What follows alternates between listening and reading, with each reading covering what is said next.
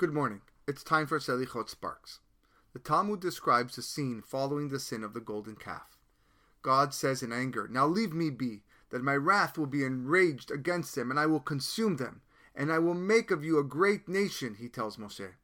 Explaining this pasuk, Rabbi Abu says, Were the verse not written in this manner, it would be impossible to utter it in deference to God.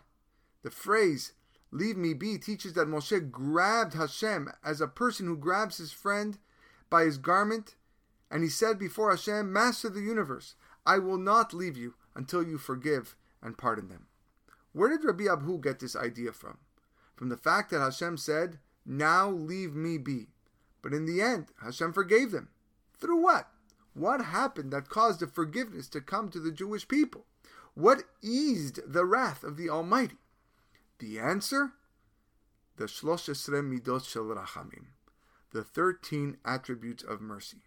Think about the power of these words. The Jews were in line for annihilation. There was no room for forgiveness. But the recital of these words is what kept us alive.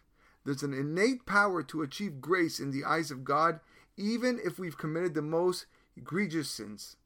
We need to remind ourselves that Selichot is not just about the melodies, it's about the 13 attributes of mercy that can pierce the heavens and show Hashem how sincere we really are.